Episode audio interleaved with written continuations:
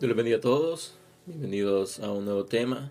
Eh, damos gracias al Señor por un día más. Eh, el día vamos a estar hablando sobre lo que es el aceite de la viuda.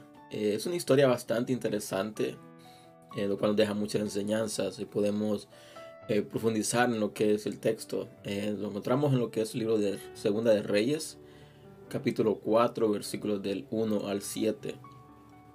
Son siete versículos nada más, pero nos deja bastante, bastante enseñanza. Así que eh, vamos a, a lo que es desarrollar el tema y les invito a, a suscribirse a este canal si no lo, no lo has hecho todavía.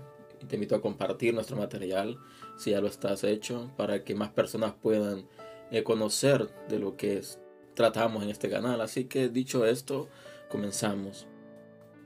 Dice la palabra en el versículo 1, dice, una mujer de las mujeres de los hijos de los profetas clamó a Eliseo diciendo, tu siervo, mi marido, ha muerto, y tú sabes que tu siervo era temeroso de Jehová, y ha venido el acreedor para tomarse dos hijos míos por siervos. En algunas enseñanzas eh, que hemos estado haciendo en mi iglesia, hablamos de lo que eran las leyes sobre lo que es los esclavos. Y una de ellas hablaba de lo que era que habían cierta clase de esclavos. Unos esclavos de que eran comprados, otros de que se ven hechos esclavos por su voluntad propia y otros de que cuando había una deuda, entonces la persona a la cual se le debía el dinero podía tomar como siervo o esclavo a los hijos de las personas de que ellos les debían. Así que este era el caso. Y una de las características que, que resalta en el versículo 1 dice que esta no era cualquier mujer. Esta era una mujer, dice, de los hijos de los profetas. Y dice la palabra de que esta clama a Eliseo, pero no clama en un sentido de que tenga misericordia, sino que clama de la siguiente manera, le dice, tu siervo mi marido ha muerto. Y le dice, y tú sabes que tu siervo era temeroso de Jehová. Así que lo primero que la mujer le dice, mi marido era tu siervo y ha muerto. Pero tú sabes de que no era cualquier siervo, sino que era un siervo, era temeroso de Jehová. Entonces aquí están dando características de cómo era su esposo. En primer lugar era siervo de Elías, perdón, de Eliseo. Era el esposo de ella, pero a su vez este hombre era temeroso de Jehová. Entonces, en base a esto, comienza a hacer la plática con Eliseo. Y lo que le dice después, dice, y han venido el creador para tomarse dos hijos míos por siervos. En pocas palabras, la mujer está diciendo a Eliseo, mira que necesito que algo pase. Necesito que me ayudes porque he quedado viuda. Mi esposo ha muerto y este hombre no era cualquier hombre. Este hombre era un profeta, era un hijo de los profetas, lo cual era tu siervo. Pero no solo esto, sino que era un hombre que era temeroso de Jehová. Por consiguiente, necesito que en base a cómo era mi marido, en base a cómo era mi esposo, de que era siervo tuyo y a su vez era un siervo temeroso de Jehová, necesito que hagas algo. Ella no le pidió algo en específico, le dice, haz algo.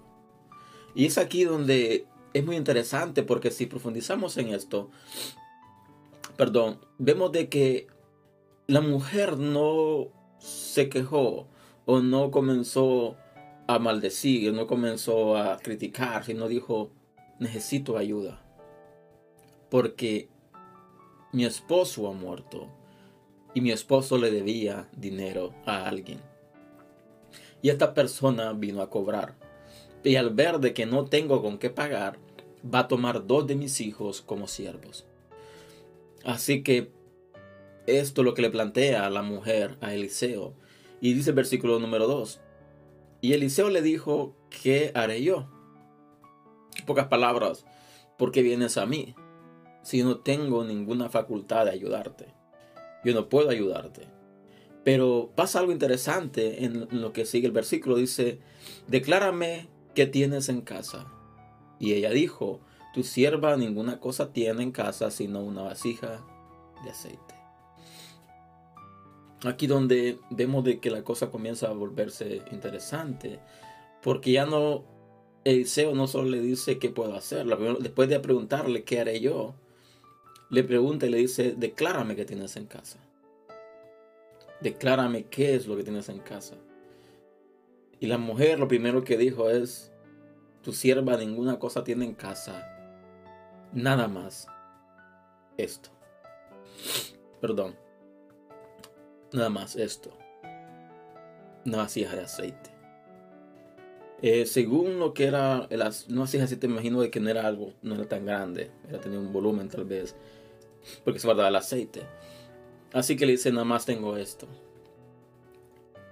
Y profundizando más en esto, muchas veces eh, a Dios le pedimos que haga algo. O a Dios le pedimos que nos use, que nos le podamos ser utilizados por Él en el ministerio. Y muchas veces nosotros queremos tener muchos dones, muchos talentos, que nos tener un conocimiento alto para sentirnos que tenemos la capacidad de poder servir. Pero muchas veces no es necesario de que tengas muchos dones, muchos talentos, con el sentido hecho de que tengas un deseo de servirle a Dios es suficiente. Dios utiliza eso poco que tú tienes. Cuando tú lo pones en las manos de Él, Él lo multiplica. Y Él te usa de la manera que quiere utilizarte porque tú no tienes tu confianza puesta en la cantidad, multitud de dones, de talentos que tengas, sino en ese talento tal vez que para muchos es insignificante, para muchos demasiado poco, pero para Dios es algo suficiente porque la actitud con la cual tú estás ofreciendo ese don, ese talento al servicio de Dios es lo que Dios mira. Así que la mujer le dice, no tengo ninguna cosa de valor, solamente esta vasija de aceite. Y dice el versículo siguiente. Dice, él le dijo, ve y pide para ti vasijas prestadas de todos tus vecinos, vasijas vacías, no pocas. Vemos cómo la historia comienza a dar ciertos giros inesperados. En primer lugar, la mujer va a pedirle a Eliseo un, un favor, con argumentos, no, contra, no confrontándolo, o le dice, mira, mi esposo ha muerto y no era cualquier hombre, era un hombre temeroso de Jehová. Pero el problema no es ese. El problema no es que mi esposo haya muerto, sino el problema es de que mi esposo tenía una deuda. Y esta deuda tiene que ser saldada, porque si no es saldada, mis dos hijos van a ser siervos de la persona a la cual mi esposo le debía. A lo cual Eliseo le dice, ¿qué tienes en casa? Dice, nada más tengo esto, esta vasija de aceite. Y la situación comienza a volverse algo extraña, porque lo primero que le dice Eliseo, le dice, ve y pide para ti vasijas prestadas de todos tus vecinos.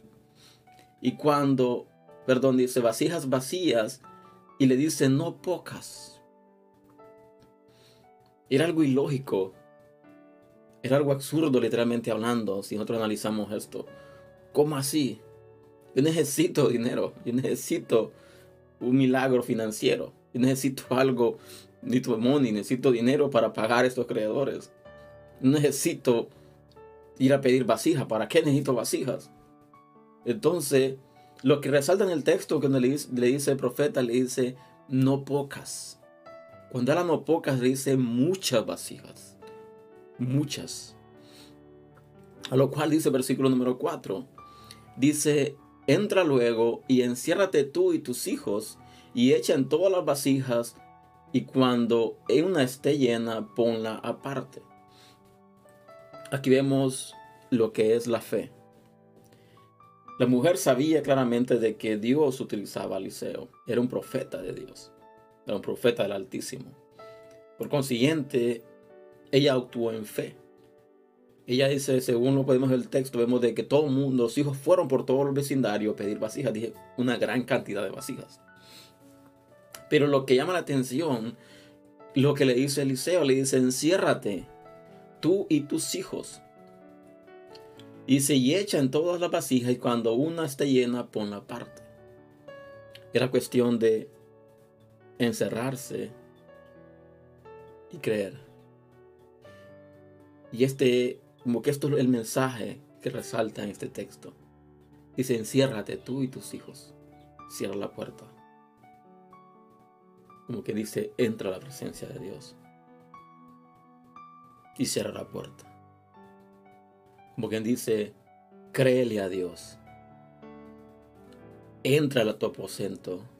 Cierra la puerta. No permitas que nadie vea o que nadie pueda interrumpir tu tiempo de comunión con Dios. Cierra la puerta.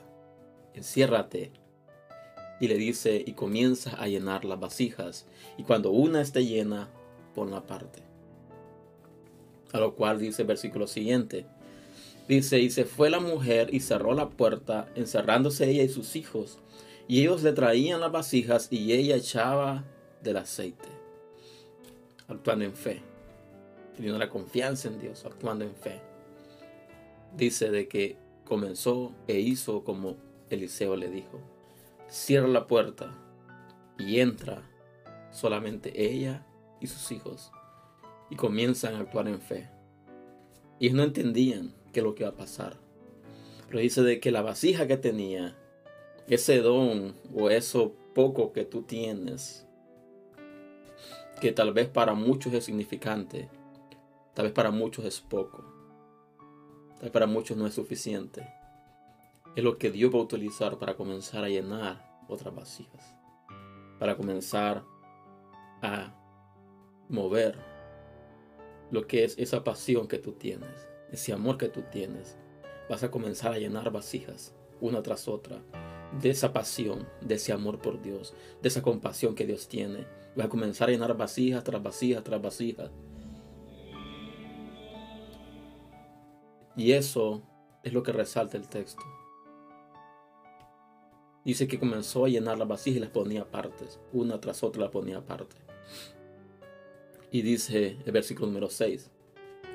Cuando las vasijas estuvieron llenas, dijo a uno, a un hijo suyo, tráeme aún otras vasijas. Y él le dijo, no hay más vasijas. Entonces cesó el aceite. Y voy a enfocar en este versículo. Dice la palabra de que la mujer Vamos a tratar de hacer un ejemplo. Miremos esta imagen. Está la mujer con una vasija de aceite. Manda a sus hijos, va de puerta en puerta tocando. Imagino la actitud de los vecinos, dice, este está loco, ¿para qué quiere tanta vasija? Imagino yendo casa sobre casa, trayendo, dame las vasijas, préstamelas, préstame, yo te las voy a regresar, préstamelas. Imagino los vecinos preguntándole, ¿para qué quieres vasijas? Y vacías. No te preocupes, préstamelas, préstamelas. Y de casa en casa, de casa en casa, préstame, préstame vasijas. Para traerlas. No, sé exactamente, no puedo hacer la imagen. La Biblia no relata, no resalta, no da, no da um, detalles. Pero podemos ver de que eran muchas vasijas. Pero la mujer en fe creyendo, el profeta dijo esto, el profeta dijo esto, voy a hacer lo que el profeta me dijo, voy a hacerlo, voy a hacerlo, voy a creer, voy a creer en el milagro, voy a creer de que Dios puede hacer algo, voy a creer y comienza de casa en casa pidiendo las prestadas y las trae en fe, se encierra, se aparta, se aísla de cualquier cosa, cualquier pensamiento, tal vez los vecinos, uno que otro eh, informativo llegaba a ver qué estaba pasando, por qué tanta vasija, qué se trae esta mujer, por qué quiere tanta vasija. Y así pasa muchas veces. Mucha gente va a comenzar a querer ver qué es lo que está pasando. ¿Qué pasa? ¿Por qué actúas como estás actuando? ¿Por qué actúas extraño? ¿Por qué no eres igual? ¿Por qué eres diferente? ¿Por qué actúas como estás actuando? Y la gente va a comenzar a, preguntarse por qué. ¿Por qué? ¿Qué pasa con él? ¿Qué pasa con ella que está actuando de esta manera? Está loco, está loca, ¿por qué actúa así? Pero tú vas a creer, tú vas a actuar en fe. Y vas a comenzar a ser obediente a lo que Dios te dijo. Y la palabra que comienza a llenar vacías, una tras otra, una tras otra, y, tras que se llenaba la ponía aparte, se llenaba la ponía aparte, hasta de que se terminaron las vasijas. Y esto es lo que me llama la atención de este versículo. Porque es la palabra que ella comenzó a llenar. Ella no tenía una cuentas de cuántas vasijas había llenado. Pero ella siguió llenando vasijas, siguió llenando vasijas, una tras otra, una tras otra hasta el punto donde le dice, tráeme más, tráeme más vasijas. Y el hijo dijo, no hay más vasijas. Entonces automáticamente dice la palabra de que el aceite cesó. ¿Cuál es el mensaje que resalta este texto? Que entre más vasijas tú llenes, entre más vasijas tengas que llenar, entre más vasijas puedas llenar, el aceite no va a menguar, el aceite va a fluir, va a ir fluyendo el aceite, la unción que Dios desató en ti, entre más vasijas estés llenando, entre más vasijas llenes día con día, entre más almas transformes, entre más almas llenes de pasión, entre más almas tú llenes, que tú des de lo que tú tienes, tú des de lo que Dios te ha puesto, ese don pequeño o grande, ese talento pequeño o grande que Dios ha puesto, lo pongas a su disposición, lo pongas a su obra y comienza a llenar vasijas. Mientras hayan vasijas, el don no va a dejar de fluir. Mientras hayan vasijas, la unción de Dios no va a dejar de fluir. Pero una vez se terminan las vasijas, comienza, se detiene lo que es el aceite. Y ese debe ser nuestro objetivo, de llenar vasijas. Una tras otra, a ver quién podemos inspirar, a quién podemos inspirar para que siga adelante, a quién podemos encender, a quién podemos animar para que siga adelante, a quién podemos darle algo de lo que Dios ha dado a nuestra vida para que pueda seguir uno más, uno más, uno más hay predicadores, hay hombres de Dios, mujeres de Dios, de que la actitud que tenían ellos es uno a la vez, uno a la vez, uno a la vez. Voy a transformar una vida a la vez, voy a transformar una vida a la vez. Y comenzaban a predicar el Evangelio, comenzaban a demostrarles a la gente de lo que era estar en los pies del Señor, demostrar a la gente que era servirle a Dios. Y decían una vasija a la vez, una vasija una vasija a la vez. Y ese es el mensaje que deja este texto. Es mientras hayan vasijas que llenar, el aceite no va a menguar. Mientras hayan vasijas, entre haya gente que inspirar, entre haya gente que transformar, el aceite va a fluir, no va a parar. Hasta que ya no hayan vasijas. ¿Y cuál fue el trasfondo de todo esto? Que mientras habían vasijas, el aceite seguía fluyendo. Pero cuando tú pierdes la pasión, cuando tú pierdes el amor, cuando tú pierdes el sentido del servicio a Dios y ya no estás interesada en buscar vasijas, entonces el aceite comienza a fluir, a, detenerse, ya no, ya no sigue fluyendo. Dice la palabra en versículo número 7, dice, Vino ella luego y le contó al varón de Dios, el cual dijo, Ve y vende el aceite y paga a tus creedores, y tú y tus hijos vivid de lo que quede. No sabemos, ciencia cierta, cuál era la cantidad que esta mujer debía. Pero podemos notar de que era una cantidad bastante notable, bastante grande. ¿Por qué? Porque eran dos hijos que iban a tomar como siervos. No era solo un hijo, eran dos hijos. Y cada siervo tenía un costo, tenía un valor. Entonces vemos de que la deuda no era pequeña, la deuda era grande, para que fueran dos hijos los que iban a ser siervos de este hombre. Pero dice la palabra de que Eliseo le dice, ok, ahora ve y vende el aceite y paga a tus acreedores. Y no solamente eso, y con lo que quede, vivid tú y tus hijos. Y es la pregunta que nos hacemos. ¿Cuánto pudo haber quedado? Para que Eliseo le haya dicho a la mujer de que con lo que quedara viviera ella y sus hijos. Imagino que quedó una gran cantidad. Quedó dinero suficiente en las manos de la, de la viuda para poder vivir el resto de su vida. O para poder seguir sobreviviendo hasta que sus hijos tal vez estuvieran grandes y pudieran valerse por sí solos. La palabra tampoco da detalle de qué edad tenían los hijos. Pero aquí resulta un milagro y esto podemos interpretarlo de dos maneras. Número uno, de que cuando Dios provee, provee de una manera sobrenatural. Cuando le crees a Dios, Dios comienza a proveer. Y Dios conoce tu necesidad y comienza a proveer. Y el otro punto que simplifica esto, lo que es el aceite es la unción. El aceite simplifica la unción de Dios, la unción del Espíritu Santo. Y mientras tú estés lleno del Espíritu Santo, tú estés lleno de la unción de Dios, mientras tengas el deseo de que más vasijas sean llenas, Dios te va a seguir usando. Dios va a seguir usando grandemente, independiente de cuál sea tu estatus social, independiente de cuál sea tu nivel de educación. Si tú tienes un amor, una pasión por Dios, y, tu deseo de que más almas conozcan del Señor, que más personas sean transformadas, que más familias, que más jóvenes y más esposos sean transformados, Dios te va a seguir usando. Aunque sea algo pequeño, pero su pequeño Dios lo va a utilizar grandemente. ¿Por qué? Porque al Dios al cual le creemos es un Dios poderoso, un Dios sobrenatural. Así que este es el mensaje del día de hoy. Y debemos dar pasos de fe. Debemos de seguir adelante creyendo. La fe es lo último que podemos de perder. Y cerramos la puerta, cerremos la puerta a cualquier argumento, cualquier mentira, cualquier comentario que pueda disminuir nuestra fe. Sigamos creyéndole a Dios, sigamos adelante, confiando, perseverando en el Señor. Y vamos a ver resultados y vamos a ver el poder de manifestado en nosotros. Así que este es el mensaje del día de hoy. Espero que ha sido bendición para tu vida. Te invito a compartir este material si así lo ha sido. Y te invito a suscribirte al canal si no lo estás hecho para más contenido. Y invitar a, más personas que puedan eh, ser, parte de esta familia.